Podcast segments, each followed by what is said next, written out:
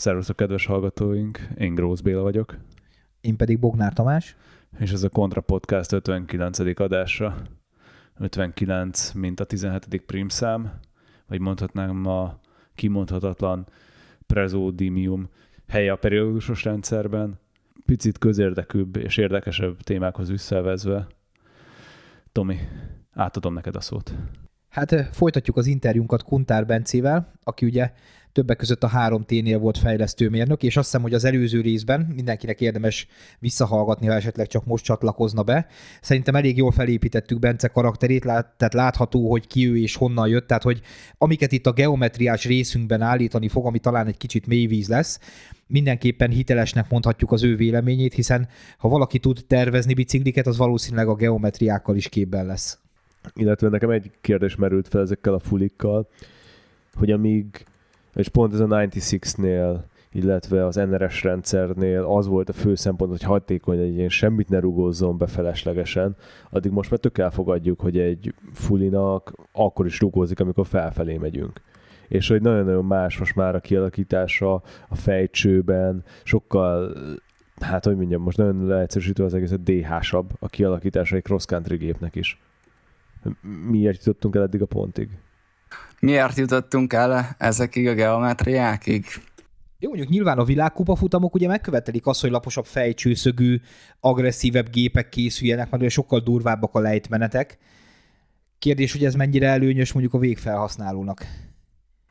De alapvetően szerintem több tényező játszik ebben szerepet. Tehát alapvetően, hogyha valaki mostanában mountain bike akar, akkor az, az tényleg terepre megy, és olyan helyeken használja, ahol és hát ez a feltételezésem, ahol, ahol köves, gyökeres, sziklás lejtőket talál, vagy tréleket talál, és ebben az esetben, hogyha kicsit hosszabb a, a felső, felsőcső, esetleg kicsit magasabban van a kormány, rövidebb a stucni, akkor, akkor magabiztosabban érezheti magát nem lesz olyan, olyan ideges a, az irányítás, valamint a, a, a gyorsabb részeken ott, ott stabilabb lesz a, a bicikli. Tehát ha jól értelek, akkor végül is ezek a versenybringák annó kimondottan versenyzésre voltak gyártva, hogy mondjuk egy mezőnyben jól tudjál manőverezni,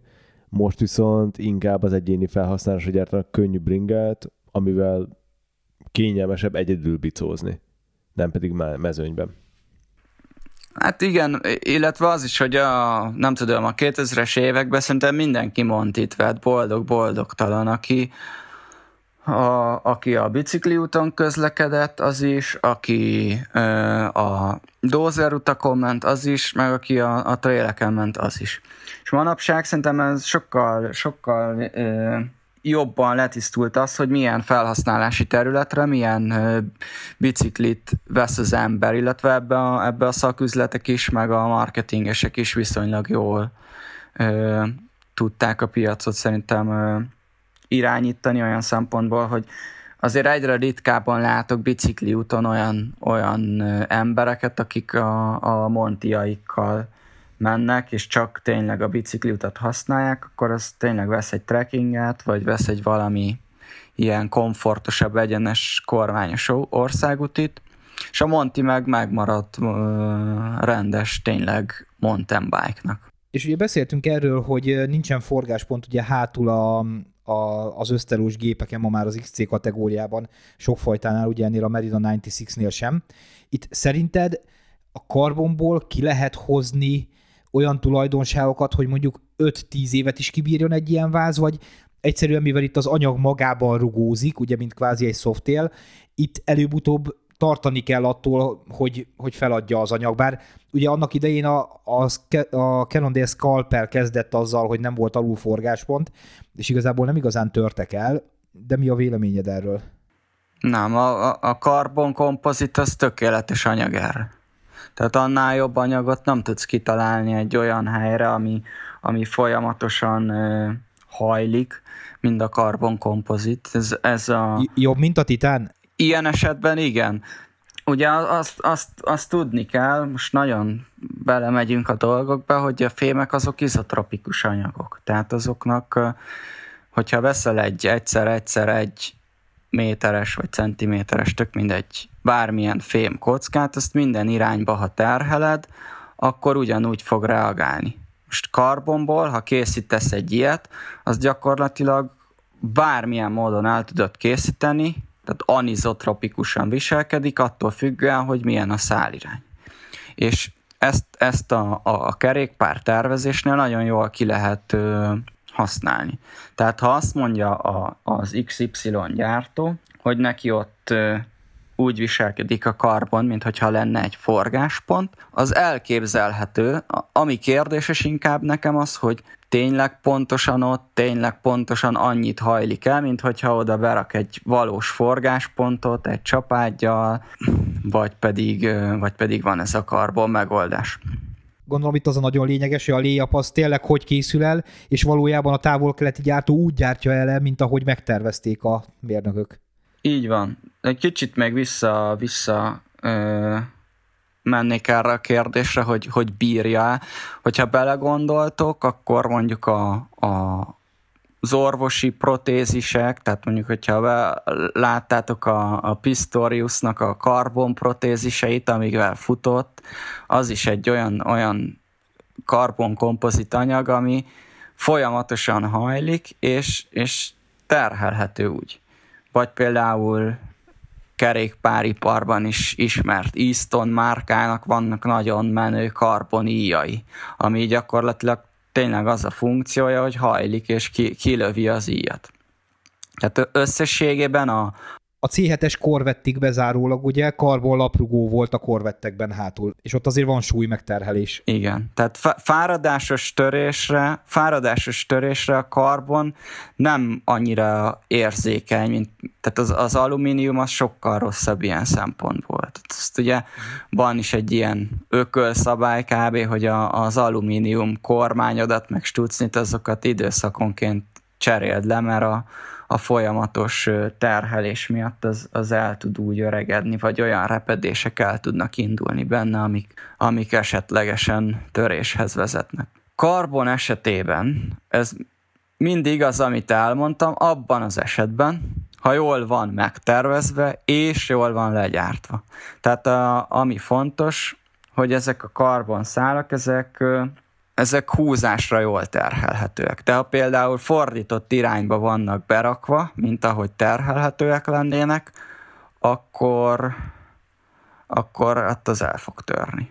Tehát itt, itt nagyon fontos, hogy, hogy aki tervezi, az jól tervezze meg, illetve a gyártásnál figyeljenek arra, hogy, hogy tényleg olyan irányban és olyan rétegekben kerüljenek oda a, a, a karbondarabok, ahogy az, ahogy az ki lett találva.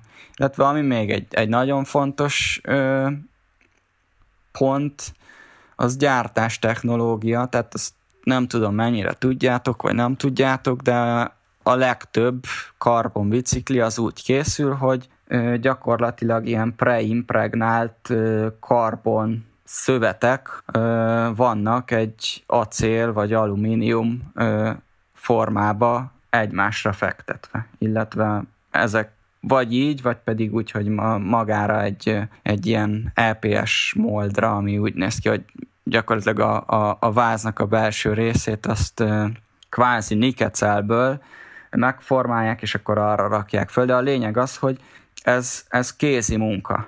És ezek a preimpregnált karbon rétegek, ez azt jelenti, hogy a, a, a karbon szövet, amit a, a gyártásnál beleraknak a, a, a sablonba, ez be van előre itatva gyantával. Na most ez nagyon fontos, hogy megfelelő hőmérsékleten tárolják, a, a gyártás közben ö, ne kerüljön mondjuk bele hajszál, vagy szennyeződés, meg nyilván a gyártási időket betartsák. Így van, tehát a gyártás folyamán betartsák a, a, az adott úgynevezett ilyen curing time-okat, meg, meg nyomásokat, amivel, amivel elkerülhetőek ezek a voidok, vagy ezek a tud lenni ilyen, ilyen apró légbuborék a karbonszövetek között, hogyha rosszul van gyártva, akkor ilyen ráncosodás lehet a rétegeken, stb. stb. Tehát végtelen lehetőség van arra, hogy, hogy hiba kerüljön a karbonvázba, hogyha keresget az ember a YouTube-on, talál is ilyen szétvágott karbonvázakat, és nálam okosabb embereket, akik ott elmagyarázzák, hogy mik a problémák. Ú, egyszer küldtél erről Ez egy nem YouTube csatornát, ahol, ahol brutális a csávó, Így van. Amit, amit előad. Így van. És azt hozzá kell tenni, hogy az elmúlt mondjuk öt évben rengeteget fejlődött a gyártás technológia, de még mindig ö, előfordulhatnak ilyen, ilyen hibák. És ez nem csak az AliExpress, meg ö, stb. vázaknál, hanem ez, ez bármilyen ö, gyártónál előfordulhat. Mesélnék erről, de nem mesélhetek sajnos. Itt ez az a rész, ja. ahova sok mindent hozzá tudnák fűzni, de nem lehet. És egyébként szerinted van értelme a 120 millit mozgó XC ösztelósoknak? Mert ugye valamelyik hátul is 100 mozog ezek közül, valamelyik csak 100 ugye az új Merida az elől 120, hátul 100, illetve nyilván van az RC verzió, ami, ami 100-100, de hogy látod-e értelmét ennek a, ennek a kvázi trélesített XC bringának? Fú, hát ez, ez olyan dolog, hogy én nem szeretem ezt a be, bekategorizálást, hogy most ez XC, hogyha 5 mm-rel többet mozog, akkor már trail, ha még 10-el többet, akkor all mountain. Tehát ez semmi értelme az egésznek szerintem. Annak, annak látom értelmét manapság, hogy ilyen kvázi trélesített, most, most magamnak mondok ellen, de hogy egy ilyen, hogy mondjam, komolyabb, vagy trélesebb XC biciklit látunk, ami mondjuk elől nagyobb rugóúttal van, ö, szélesebb gumik vannak rajta, stb.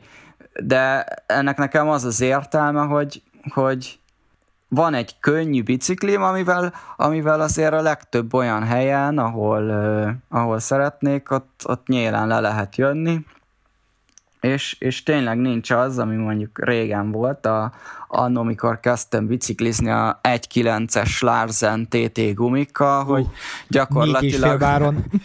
igen, gyakorlatilag a, a, az első falevélen keresztbe csúszott vele a bicikli. Tehát Ú, emlékszem, az első, első garda hosszú távra ez a mi volt a Maxisnak a Flightweight és Minotaur páros a négy és fél váron, tehát minden volt a bringában, csak komfort nem. De, de te azt is fel tudtad ütni, nem tudom Egyébként igen, azt is sikerült, pedig akkor még közel sem a mai súlyommal bringáztam, de igen, ilyen vízelvezetőn sikerült fölcsapni, hála Istennek. Tehát alapvetően én szeretek ilyen bicókat használni, ami, ami elől kicsit többet mozog, és, és lefele lehet vele, vele veretni. És fölfele szerintem nem nagyon kapsz vele többet, mert, mert nem sokkal nehezebb, mint egy, mint egy tényleg olyan XC gép. Akinek meg kell az, hogy, hogy három, ezé, 300 grammal könnyebb legyen benne a villa, az meg úgyis megveszi majd a, a, a 100 millit mozgót elől-hátul, de ezt kb. véleményem szerint csak a világkupa futamra kell körülbelül. Tehát igazából annyi hátrányod van egy hosszabb villával, hogy picit hátra dőltebb az ülés pozíció, de olyan sokkal, hát legtöbb embernek nem ezen múlik az, hogy mondjuk gyorsabban él fel a hegyre, sőt, még a megengedőbb lesz a bicó, és gyorsabb lesz. De hát erre ugye kerestük a kategóriát, hogy mi a neve, de hát ezt külföldön már kitaláltak, hogy ez a down country, ugye a downhill és a cross country összeadó, hogy picit ilyen vadabb, de szerintem ezt magyarul igazából csak túlvillázott bringáknak hívják, hogy csak egy túlméretes villát raksz egy kisebb vázba ez olyan, mint a Down Duro most, ami ugye a dupla válasz rugóutas enduro bringák, amit régen bőven DH-nak is elbírtál volna. Igen. De hogy egy kicsit csavarjunk a dolgon, én olyan biciklivel megyek, amin elől 27 feles kerék van, hátul 26-os. Tehát gyakorlatilag ez is egy, ez is egy lehetőség arra, hogyha valaki egy kicsit laposítani szeretne a, a fejcsőszögön, vagy egy kicsit lefelé jobban használható biciklit szeretne kapni. Bár tény, hogy a 27 és fél 29 kerékpárosítás az kicsit gyakoribb, mint a, mint a 650-26. Ja, hát a 650 meg 26 között nagyon minimális különbség van méretben amúgy. Igen, igen. De kicsit, kicsit azért érezhető. És akkor nézzük meg egy kicsit azt, hogy mondjuk úgy, hogy az átlagos felhasználó számára leegyszerűsítve egy kicsit a dolgot, mit jelentenek a különböző geometriai adatok. Tudom, hogy nagyon sokan ezzel nem is foglalkoznak, mert megnézik, hogy milyen a színe a biciklinek, meg milyen a hátsó váltó rajta, és mennyibe kerül, és ezzel nagyjából a technikai oldalát erősen idézőjelbe téve meg is oldottuk de igazából, ha, ha valaki egy igazán testre szabott bringát akar, és most itt nem az egyediről beszélünk, akkor érdemes megnézni egy-két geometria adatot. Tehát nézzük meg azt, hogy egy, hogy egy fejcsőszög változás az mivel járhat. Tehát mondjuk egy 66 fokos, meg egy 73 fokos között mi a különbség? Alapvetően ugye a, a, amire a fejcsőszög hatással van, az, az egy érték, amit úgy nevezünk, hogy trail. Ezt így szóban elég nehéz elmagyarázni, de gyakorlatilag, ha a fejcső vonalát meghosszabbítjuk, az egy ponton metszi a talajt. És ugye a villák azok ö, úgy készülnek, hogy van egy valamennyi előrenyílásuk, előrenyúlásuk. Ö, nyilván most extrém esetektől eltekintve, mint nem tudom, stéher biciklik, vagy ilyesmi, de hogyha, hogyha az ember megnézi, akkor például fölmegy bármelyik, bármelyik webshopba, akkor mondjuk meglátja, hogy az adott Fox, vagy RockShox, vagy akármilyen teleszkóp, az van 44-es, meg 51-es offsettel. Most ez az offset, vagy rék, ez a, ez a villának az előre nyúlása. És ha képzeletben erre a pontra, ahol, ahol a kereket fogja a villa, húzunk egy talajjal merőleges pontot, és ezt vagy egyenest, az egy, ez egy ponton metszi a talajt, és a, annak a pontnak, illetve annak a pontnak, ahol a ö, fejcső meghosszabbítása metszi a talajt, van egy távolsága, ezt nevezzük trailnek. Na most minél kisebb ez a trail, annál idegesebben fog viselkedni a, a bicó. Minél nagyobb, annál hogy mondjam, kényelmesebb, vagy kevésbé ideges mozgású lesz a kormányzásunk. És akkor itt jön be a, az, amit kérdeztél, Tomi, hogy minél laposabb a fejcsőszög, tekintve, hogy minden más faktor ugyanaz, úgy nőni fog a trail, és ezáltal kevésbé lesz ideges a bicikli irányítása. Kicsit még jobban leegyszerűsítve azon hallgatóknak, akik ennyire mélyen nem ismerik, tehát ha minél jobban dől a villa magad felé, annál jobb lesz a bring a nagy sebességnél irányíthatóságban, viszont annál rosszabb lesz technikás ösvényen vagy szűk fordulóknál, mert ugye annál inkább így átfordítod a kereket gyakorlatilag a kerékpár hoztengején. Láttunk ugye ebből olyan extrém példákat, amin tényleg úgy működött, hogy így a, a kormány elfordítása majdnem megemelte a középcsapágyat a bringán. Igen, de fontos, fontos azt, azt fontos azért hozzátenni, hogy ez csak egy adat, és más is befolyásolja az irányíthatóságot. Tehát hát ha csak igen. így megnézem, De... hogy x fokos a fejcsőszög, az önmagában semmit nem ér. Igen. Hiszen ehhez kell tengelytávot ismerni, láncvillahoz, tehát van nyilván több adat, ami, ami, ami ehhez hozzátartozik. Ami fontos, az a villa elő, előre nyúlása még. Ez, a, ez, amit offsetnek vagy réknek neveznek. Tehát nem is tudom, mikor kijött talán a, a Cannondale FSI 2000-es, 2015 vagy 6, abba volt ö, lapos fejcsőszög, de ott variáltak a villának a, a, az előre nyúlásával is, tehát a trail érték az nem változott olyan extrém mértékben, mint, amennyi, mint amennyire a lapos fejcsőszög ö, adta volna magától. Viszont az a fura, hogy tehát pont ezt a ezt az előre nyúlás értéket fogod a legkevésbé megtalálni sajnos a geometria táblázatokban, mert ugye mindenki kvázi egy egyszerűsített rak föl a weboldalára, amiből tényleg nagyjából ezt a, ezt a fejcsőszög, tengelytáv, láncvillahoz, max a BB drop, tehát ez a középcsapágyejtés, nagyjából ennyit lehet megállapítani. Jobb márkáknál meg lehet ezt találni. Illetve ott nagyon fontos ez még, hogyha vesz az ember egy biciklit, és mondjuk tegyük föl, nekem nagyon tetszik a Specialized Chisel, de abban egy kevésbé jó villa van. és akkor veszek bele egy csúcsvillát, mert, mert szeretném, hogyha normálisan mozgó teló lenne benne, és akkor ott van, hogy jó, találtam az apró hirdetések között egy keveset használtat, csak épp annak más, a, más az előrenyúlása. És ezt, ezt szerintem a legtöbb ember ezzel nem foglalkozik. És ami a legdurvább, hogy a speci meg alapvetően szeret berendelni más előre nyúlású villákat, tehát amit sokszor meg sem találsz széria boltban megvehető kivitelben, mert mondjuk a Fox vagy a, vagy a DT csak neki gyártja. Igen, a, a, a leghíresebb, vagy annak idején a, az első talán, aki ezt elkezdte Montiknál, az a Gary Fisher volt, mikor kitalálták a 29-eseknél ezt a G2 uh, geometriát. geometriát. Tehát ott igen, más igen. renyúlású villa volt. Igen, és meglepődött az ember, hogy cserélt benne egy villát akár egy jobbra, és a bringa nem pozitív irányba változott, és nézett ki a fejéből az ember, hogy hát mi történt. Mert ugye nyilván ezeket az adatokat nem vette figyelembe, vagy nem gondolta, hogy ez egyedi. Hmm. Ezért szoktuk azt mondani, hogy speciből olyat kell venned, amit úgy instant get használni tudsz, mert, mert nagyon sok mindenbe belefuthatsz, hogyha ha variálni akarsz, és itt az országútik ugyanúgy, ugyanúgy benne vannak ebbe a témában. Nem is tudom, melyik talán a, a Vengeance Works volt az a bringa, amelyikben nem tudtál másik gumit venni, csak amit, amit hozzáterveztek. Tehát, hogy, hogy ezekre azért nem árt, nem árt odafigyelni. Nyilván ez nem a 150-200 ezer forintos bringa kategóriában fog megjelenni, de hát a hallgatóink között is vannak azért jócskán olyanok, akik, akik komoly gépeket vásárolnak.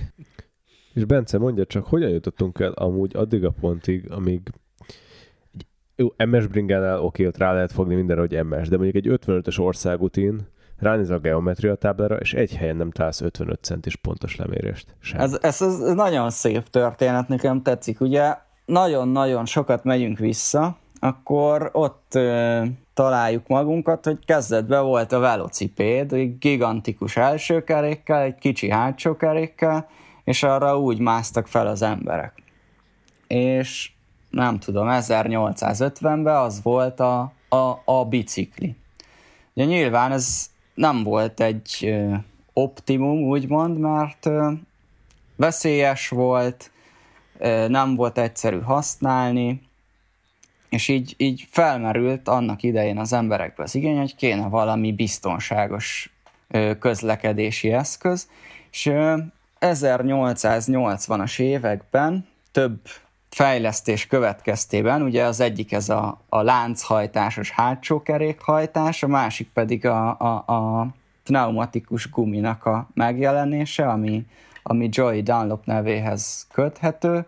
Ennek a kettőnek a hatására, meg annak a hatására, hogy valami biztonságosabb közlekedési eszközre volt szükségük az embereknek, megszületett a Safety Bicycle, amit gyakorlatilag a, a, a mai bicikli, amit, amit, amiket kaphatunk a boltban. Ami még tök érdekes ezzel kapcsolatban, hogy ennek a, ha jól tudom, az első ö, ilyen piaci neve az Rover volt, és hogyha, hogyha találkoztatok ilyen lengyel, vagy ö, talán még a, a cseheknél is, ott még mindig valami Rove a, a biciklinek a neve.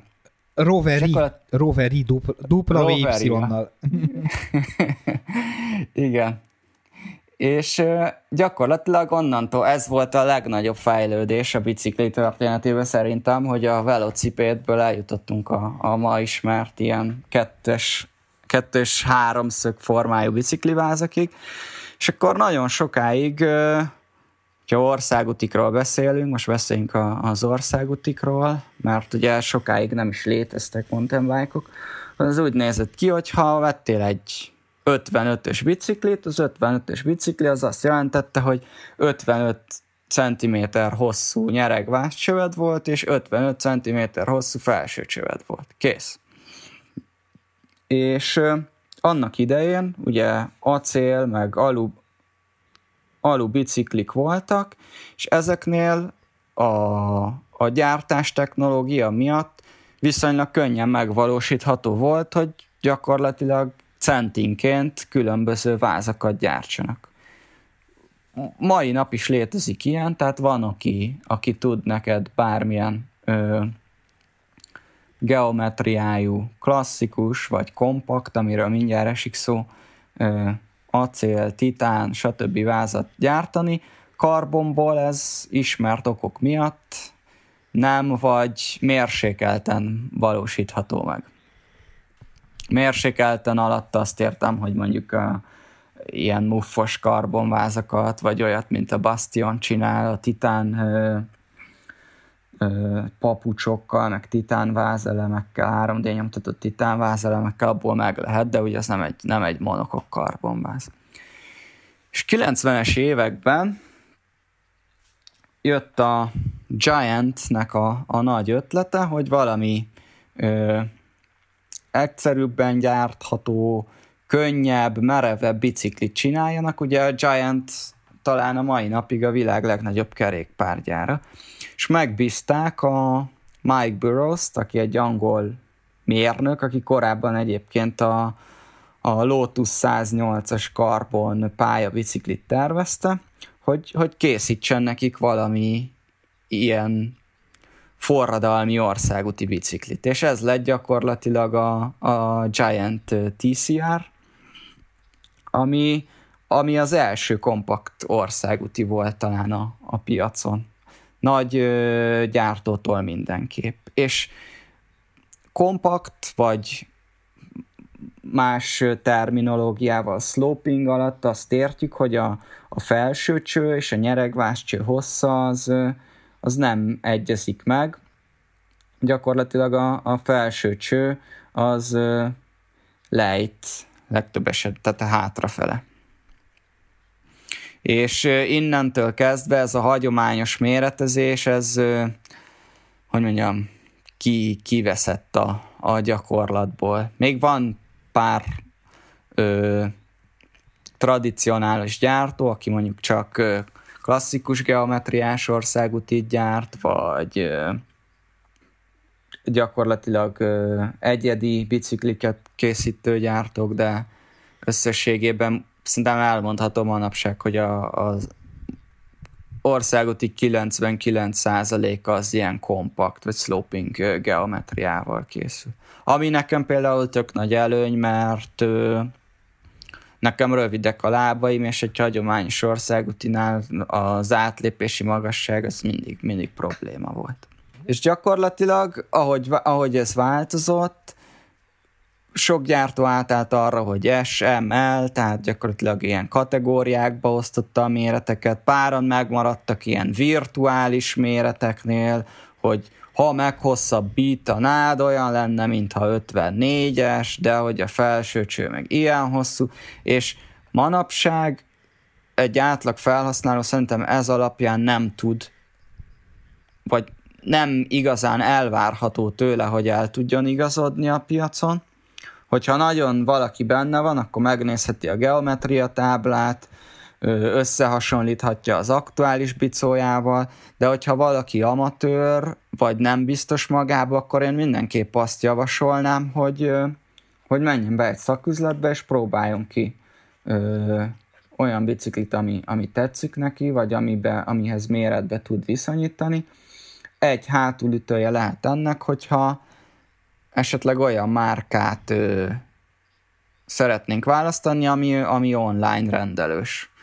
Itt is ugye van lehetőség, hogy 30 napon belül visszaküldje az ember, de én nem tudom, hogy hány százaléka küldi vissza az embereknek, ha, ha rossz a méret. Béla, lehet, hogy erről te tudsz részletesebben mesélni. Hát 30 napig úgy költötted vissza, hogyha nem használtad, csak és bent a szobában ott tekingetted a falhoz támasztva, de 14 nap, amit a fogyasztóvédelem szavatol, hogy addig el tudsz állni mindenféle indok nélkül, akkor is, hogyha használtad. De ebből nekem az online világban volt egy konkrét esetem, amikor azt mondták, hogy köszi cseh. Ja. És 14 napon belül használtam, nem volt jó a bicó, és, és vissza szeretném Egyébként ehhez két dolgot jegyeznék csak meg. Az egyik az, hogy lehet, hogy azért, mert én sose voltam országút is, én soha nem néztem, hogy hanyas méretű egy váz, tehát ez az 56-54 ilyenek. Mindig a felső csőhoz néztem, ugye? Megvolt, hogy nagyjából melyik az a bringa, amin én jól érzem magam, és utána ugyanazt a geometriát kerestem ugye nagyjából a többiben is, és, és nagyjából, ha ajánlok bárkinek biciklit, ott sem tehát mikor valaki megkérdezi, hogy ú, ez az MS Specialized vagy Merida jó lenne nekem, tehát ugye ez nyilván ebből már nem lehet egyáltalán kiindulni, hanem, hanem megpróbálom megnézni a mostani saját bringáját, hogy azon egyáltalán hogy néz ki, mert ugye Oké, hogy nem küldik vissza az emberek az online vett biringát sem, tehát hány olyan embert látunk biciklin, aki nem jó méretű biciklin ül, de megvan róla győződve, hogy az való neki. Ugye régen főleg országúton volt ez a divat, hogy 56-nál kisebben csak csajok ülnek, ami egy baromság, de ugye sokan ülnek sokkal nagyobb biciklin, mint ami nekik való, és látod, hogy a nyeregnek az orra lefelé van dőlve, emberünk nyújtózkodik rajta, mint a csuklós buszon, de egyébként a következő bicikliét halára ugyanezzel a vázzal rendelné meg. Tehát, hogy ugye az nem, nem mond sokat, hogy nem visznek vissza bicikliket abból adódóan, hogy nem jó a méret, sokan nem is tudják, hogy nem ülnek rajta jól meg egyebek, mert azért nálunk ez a BG Fit, meg ez a ez az állítsuk be a biciklit testméretnek megfelelően, ahol esetleg kiderül, hogy nem is jó nekünk a vázméret, ez azért annyira még mindig nem terjedt el sajnos, mint, mint tőlünk nyugatra. De ez a vázmérethez csak annyit fűznék hozzá, csak hogy tényleg teljesen skifi legyen az egész történet, hogy egy pár bringán az én is az évek alatt, és nagyjából tudtam, hogy milyen paraméterekkel mekkorát keresek. Olyan 150 mm-es fejcső, picit kisebb, mondjuk ilyen 145, jó 54-es felsőcső, tök jó, az így frankó is volt. Most megvettem a trekkemet. A felső cső az picit hosszabb volt, mint egy egy centivel nagyobb rózém, meg a Cannondale, viszont most jön a legszebb, hogy a Cannondale-en 165 mm volt a felső cső, ö, fejcső, a trekken, úgyhogy hosszabb a felső cső, 3 centivel rövidebb, 131 mm. 3 centivel, srác. Az nem kevés. És így elkezdesz matek, elkezdesz matekozni rajta, hogy mi, mi a bánat lehet, mi történhet, tehát nem lehet ennyire lent az eleje. És akkor jössz rá, hogy ja, mert bocs, mert ugye a villának a hossza teljesen más, mint a babicóba, és a villán kettő centit visszahoztak. És azzal megint megváltozott a geometria. Tehát, hogy, de az, az nincs is már feltüntetve, hogy az hány milliméter. Hát a villa beépítési magasságot korszaktól... azt nagyon ritkán jelzik szintén. Igen, de hogyha most csak elkezded nézegetni, akkor simán berendel az 56-ost, ami nekem már annyira hosszú, hogy ezt nem is ér, tudod értelmezni, és ezáltal viszont, hogyha a villát nem veszed figyelembe, akkor telje úgy ülnek rajta, mint egy campingringen.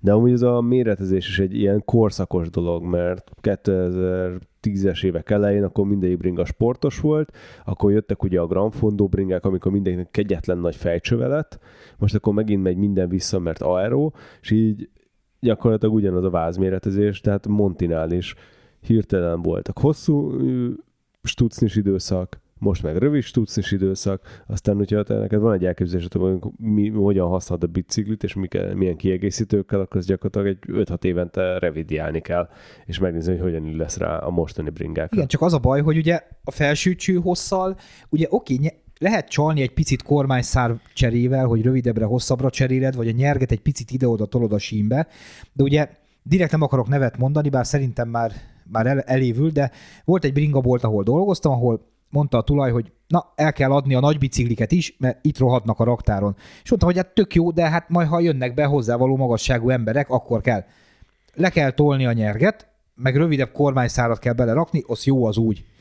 És igazából ez, ezt mennyi boltos nyomja egyébként, meg mennyi tanácsadó, aki, aki ú, a haverom egyébként nagy kerékpáros, és jó lesz neked az a váz, majd rakunk bele egy hosszabb stusznit, de igazából erősíts vagy cáfolj meg, Bence, hogy tehát azért a vízszintes felsőcsőhoz, ha nem stimmel egy bringás alkatához, akkor lehet csalni, tehát nyilván egy-egy méretet még talán elbír a történet kormányszárba, de sokat nem. Sokat nem, és, és ez egy nagyon nehéz kérdés, mert ugye most mondod a vízszintes felsőcsőhozt, de az is nagyon fontos például, hogy a biciklit azt hátra nyúlós nyerekcsőhöz tervezték, ami 25 mm offsetes nyerekcső, vagy pedig egyenes fejű nyerekcsőhöz. Tehát a, a, például az Explorónál, ahol, ahol egyenes fejű nyerekcsőhöz van tervezve a bicikli, és nem is tudsz bele másikat rakni, ha akarsz se, ott azt is figyelembe kell venned.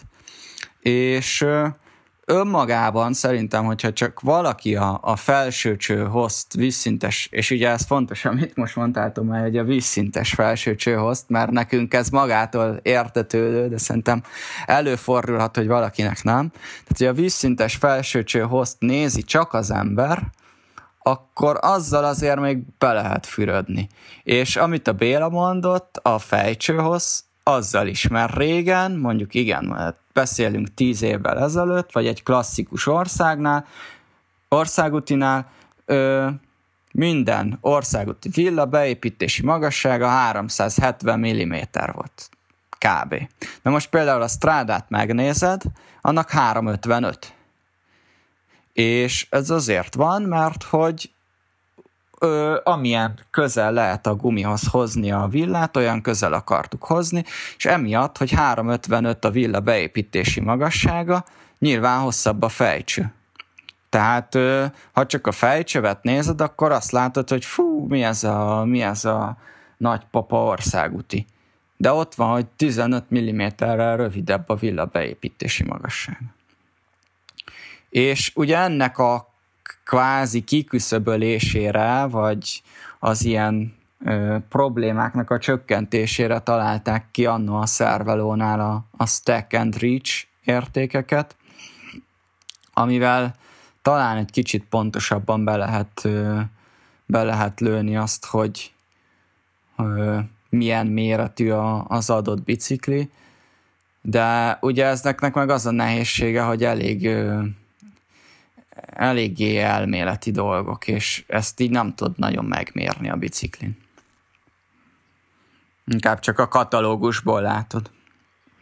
Itt jönne be ugye a felelőssége a bringaboltoknak, akiknek képbe kéne, hogy legyenek ezzel, és szerencsére egyre többen képbe vannak vele, de, de nagyon tudni kéne az, hogy milyen vevőnek milyen bringát adnak el, mert sajnos több rossz példát látok, mint jót. Én, én itt a környéken abszolút pozitívumokat látok, tehát egyre keves, jó, persze van olyan, aki hülye a biciklin, de, de egyre kevesebb szerintem. És, és egyre többen áldoznak is rá szerintem, hogy, hogy jól üljenek a, a biciklin, mert ha belegondoltak, gyakorlatilag ez a legfontosabb a, az egészben. Tehát most a, amit mondtál Tomány az elején, hiába van egy full XTRS, full carbon 8 kilós montid, hogyha XL méret és 165 centi magas vagy. Tehát akkor az mindenképp Igen. szar lesz. Igen. Egyébként annyira vicces, mert szerintem pont Veszprémben van így bringaböltügyileg az egyik legjobb helyzetben az ember, mert, mert két olyan bolt is van a városban, aki nagy bolt, és, és mind a kettőnél halálprofi emberek vannak, tehát ugye van a Kuszi, meg segíts ki ki a másik, mert most nem ugrik be a neve, de... Hát van több is, van a Nelson Bike. Ja, a Nelson Bike is, igen, tehát nem is kettő, igen, a, igen, igen. A Róna Széki Istvánnak a Tényleg, boltja. igen, igen, a Róna Széki, igen, én ő rájuk gondoltam kettőre, de tényleg hát a Nelson Bike is, tehát, tehát Pesten hamarabb tudsz mellé fogni ezzel mondjuk, mint Veszprémben maradjunk a jelennél és a mostani trendeknél. Mik azok a trendek, amiket te látsz most így Gravel, Monti országútvonalon, amik így felütöttek magukat? Hát országútinál ugye, ami, ami nagy változás volt, hogy szerintem most már mondhatjuk azt, hogy a legtöbb gyártó az, az tárcsafékes bicikliket fejleszt és a tárcsafék az, az olyan lehetőségeket hozott, ami, ami felnifékkel nem feltétlen volt adott. Most nem elsősorban nem a, arra kell gondolni, hogy bődületesen megváltozott a geometria, hanem például arra kell gondolni, hogy hogyha megnézitek az elmúlt év, elmúlt két évnek a, az új országútiait, akkor talán a legkisebb gumiméret, ami, ami kijött maximumként, az, az 30-as. Tehát, hogyha olyan orsz, már minden országútiba tudsz 30-as gumit rakni, ami szerintem abszolút pozitívum olyan szempontból, hogy hogy azért egy 23-as és egy 30-as gumi közti különbséget azt megérzi az ember. És ez, ez ugye a tárcsafékeknek volt köszönhető. Tárcsafékeknek köszönhető az is, amit mondtam mondjuk a strádánál, hogy a, hogy a gyártók sokkal jobban tudnak játszani azzal, hogy milyen ö, beépítési magasságú villát ö, használnak, vagy például hogyan alakítják ki a támvillákat, láncvillákat, illetve amit még ö, érdemes megemlíteni, hogy az első generációs tárcsafékis országútiknál ott jellemzően hosszabb volt a, a láncvillahoz. Ami amiatt van ugye, hogy szélesebb lett a, a sarutávolság, és emiatt, hogy ne legyen ö, probléma a váltással, a Shimano, ha jól emlékszem, 415-ös, 415 mm hosszú láncvillákat specifikált, hogy minim, vagy hogy minimum olyan rövidek lehetnek, de ezt már jó pár gyártó azért, azért fölülírta, és úgy tűnik, hogy úgy is működnek a biciklik. Tehát most már vannak 405 milliméteres ö, láncvillával rendelkező országotik is. Ami így konkrétan a geometriát érinti, én ott nem látok olyan gigantikus változásokat. Tehát a, a fejcsőszög, nyeregváscsőszög az, az szerintem nagyságrendileg hasonló az elmúlt 10-15 évben. Nem tudom, hogy ti mit láttok ezzel kapcsolatban? Azért szerintem egy 66 fokos fejcsőszög, ami most a Speci Epic, Epic Evo-ban van. Ország, országútikról beszélek. Hát or, országúton, igen. Ott, ott nagyjából szerintem a szögek maradni fognak. Montiba szerintem tényleg teljesen elképesztő irányba ment, és nem várt volt, hogy 70, 70 fokról mentünk el 66-ra. A kérdés, hogy mondjuk eljutunk el 64-re, és akkor már tényleg enduro bringák, mini enduro bringák lesznek-e. Sőt, szerintem 73-ról indultunk igazából. 71-73 volt igen, a régi igen, bicikli. 71 igen, fejcső, 73 nyeregváscső. Ja, igen, Ez igen. volt a klasszik. Igen, bocsánat, mert 70-esek igen, most. Tényleg tök durva, Ez volt a klasszik Monti geometria. Tehát e- emlékszem rá, hogy kipróbáltam egy ilyen izét, egy Specialized Thumb Jumpert így a 93-as időkből, egy haverom vett egy ilyet, és ilyen 520-as szélességű kormány, ilyen 71-73-as csőszögek, és gyakorlatilag halálfélelmem volt rajta terepen, pedig, pedig basszus annak idén ilyenekkel mentünk, de annyit változott a bringák geometriája, hogy, hogy döbbenet.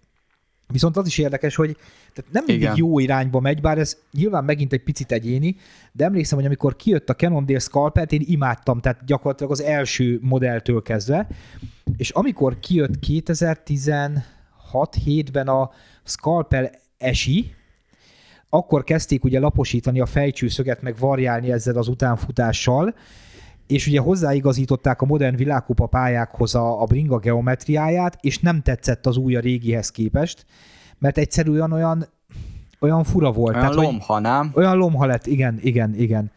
És nyilván, tehát én soha nem fogok tudni, meg nem is tudtam világkupa tempót menni se föl, se le, de de ugye nem is az, tehát most ha azt veszük, akkor most 50 embernek készül, vagy 100 embernek készül mondjuk a vász, tehát a többségében amatőrök fogják megvenni ezeket a csúcsgépeket, és nekik rosszabb lett az új ilyen tekintetben, mint a régi. Hát nem mondanám, hogy rosszabb, más, de ja, értem, amit, értem, amit mondasz, és, és van benne egy ilyen, tehát én is ugye egész életemben olyan Montikkal mentem, főleg 26-os merevekkel, ami, ami ilyen volt, 71-73 cső.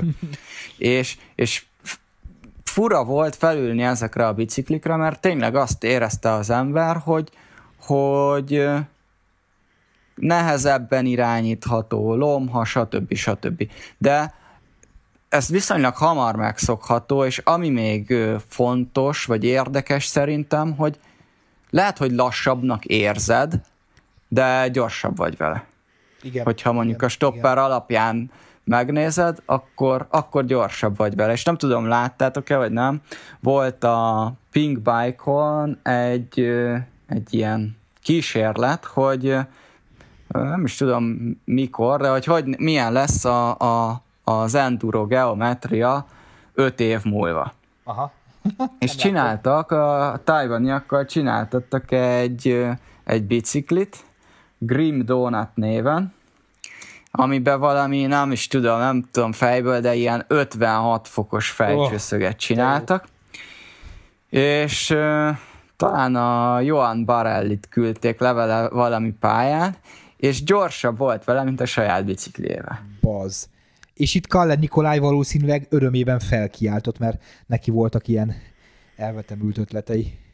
És mindezt úgy ezzel a bringával, hogy amúgy, ahogy néztem, a hátsó rugózás nem is az volt, amit igazából akartak volna, hanem valami low budget, amit össze tudtak legózni relatíve kevés pénzzel a stock tájvani vázakból. Igen, igen, most megtaláltam. 57 fokos fejcsőszög, 83 fokos nyeregvázcsőszög.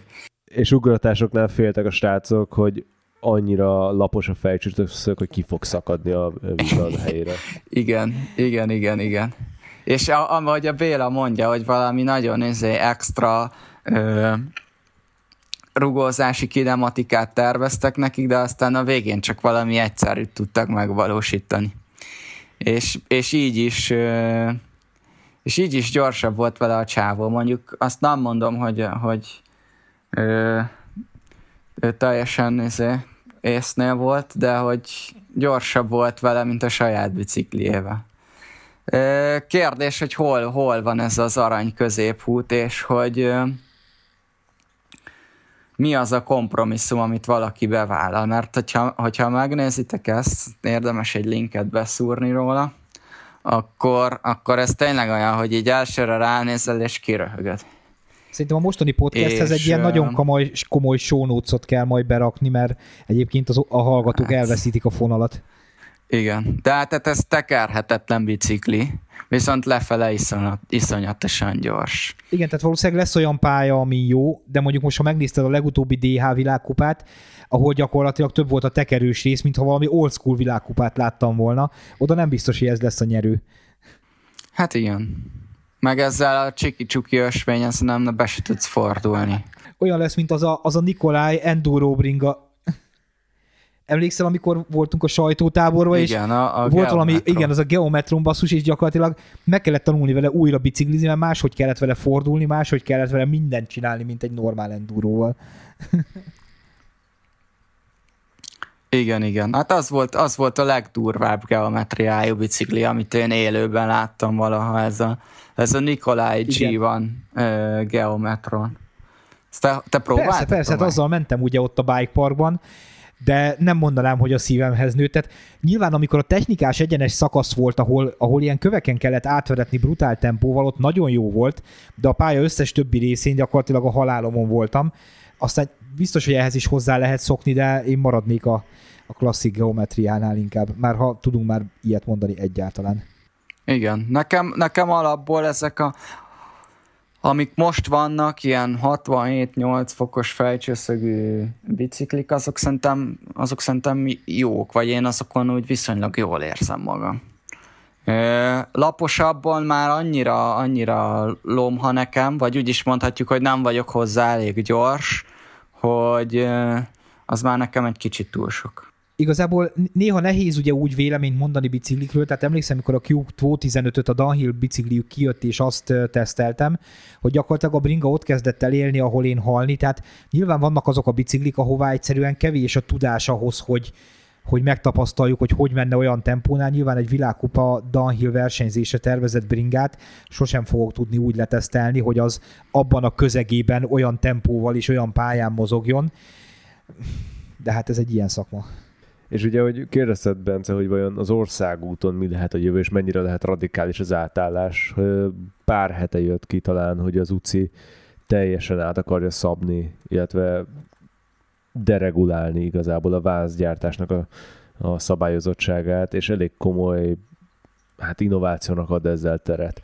Az egyik kettő ilyen nagy újítás volt benne, az egyik ugye, hogy lehet ilyen aero hát kiegészítő elemeket illeszteni a vázra, a másik pedig az, hogy megszüntetik azt, hogy maximál, vagy minimálisan két centiméter szélesnek kell lennie egy cső átmérőnek ami ilyen komfort, meg aerodinamikai szempontból megint teljesen új lehetőségeket nyit. Igen, olvastam ezt a, ezt a cikket én is. Megint kicsit visszapörgetnék, mert ugye volt egy időszak, amikor volt a, a három, ez a 3-to-1 rule, a, a, az, hogy mondjuk, ha veszük egy, egy villa, vagy egy váz, vagy bármilyen alkatrész keresztmetszetét, akkor a, akkor a hossza nem lehetett nagyobb háromszor, na, háromszorosánál a szélességének. Ugye ez a, ez a szabály, ez megszűnt, viszont ezen kívül rengeteg olyan kötöttség van, ami, ami szükséges ahhoz, hogy a, a váz UCI matricát kapjon, és versenyezhessen vele az ember ö, UCI versenyeken. Őszintén szólva, engem ez olyan szempontból nem érdekel, hogy én nem fogok valószínűleg UCI versenyeken versenyezni, és a legtöbb ember szerintem, aki hallgat minket, vagy aki, aki biciklizik, szintén nem versenyez UCI versenyeken, tehát a, a gyártóknak kvázi nyitott volt eddig is a lehetőség arra, hogy olyan bicikliket tervezzenek, amit akarnak. Más kérdés, hogy ugye az országúti eladásánál nagyon nagyban épített arra a marketing, hogy mit használ a Tour csapat, akit épp támogatnak. Ugye ennek egy kicsit ilyen előjele volt a változásnak már a gravel bicók bevezetése, illetve ezeknek a komfortországutiknak a térnyerése. Tehát, hogyha az átlag felhasználó megvesz egy biciklit, ami nincs rajta UCI matrica, semmi hátránya nem fog származni ebből. Ez más kérdés, hogy ebben a cikkben, amit olvastam, tényleg ö, rebesgetnek bizonyos változtatásokat, de azt tudni kell, hogy vannak ilyen úgynevezett frame, frameboxok, amin belül kell a váz csöveinek, vagy hogy mondjam, formáinak lennie, ami, ha jól tudom, nem változik meg a UCI szabályzatban. Ezeken a változtatásokon kívül, ezeket a terve, terveken kívül azért rengeteg olyan szabálya van a UCI-nak, amit továbbra is be kell tartani a, a gyártóknak. Ugye ezek a frameboxok, ezek megadják, hogy milyen ö, területen kell, belül kell elhelyezkedni a csöveknek. És gyakorlatilag, a, amit, a, amit a cikkben is írtak, hogy a, a csöveknek a csatlakozásánál lehet ilyen ö, hogy mondjam, ilyen átkötő elemeket alkalmazni, amivel a, gyakorlatilag a, aerodinamikusabbá lehet tenni a ö, biciklit. Tehát például gondolhatunk itt a felső cső és a nyeregváscső csatlakozására, vagy az alsó cső és a nyeregváscső csatlakozására. De hogyha megnéztek egy pár újabb biciklit, akkor, akkor azért ott már az a, az a terület többé-kevésbé valamilyen módon ki van töltve. Nem tudom, hogy ez mekkora előnyt jelent majd a, a jövőben a gyártóknak. Tehát például a triatlon vázaknál ugye jellemzően a mm, hajtómű elé fölé a, a, az alsó cső és a nyeregvázcső csatlakozásához szoktak berakni különböző ilyen, ilyen storage boxokat, amit nyilván nem véletlenül raknak oda. Egyrészt nagyon jó helyen van tömegközéppont szempontjából, másrészt jó helyen van aerodinamikailag. És hogyha ezek hatékonyak triatlon bicikliknél, akkor nyilván országútinál is lehet vele valamennyit nyerni. Hogyha, hogyha megnézitek a, a mostanában menő triatlon bicikliket, akkor azért abból lehet következtetni arra, hogy mi az, ami mondjuk aerodinamikailag ö, elérhető lenne, vagy javulást hozna, hogyha a UCI változtatna bizonyos szabályokon. Ö, nyilván azok, azok célgépek, de ihletet mindenképp lehet onnan, onnan meríteni ez az aerodinamikai oldalra, komfort pedig, e, igen, én is olvastam ezt a felvetést, hogy a, hogy a fókusz például a paralén esetében kb. zárt ajtókba ütközött, mert túl ö, keskeny lett volna a támvillájuk. Puh, nem tudom. Hát azt se teljesen értem meg, hogy a paralén esetében miért kellett a, a UCI tanúsítványt mindenképp kiváltani rá.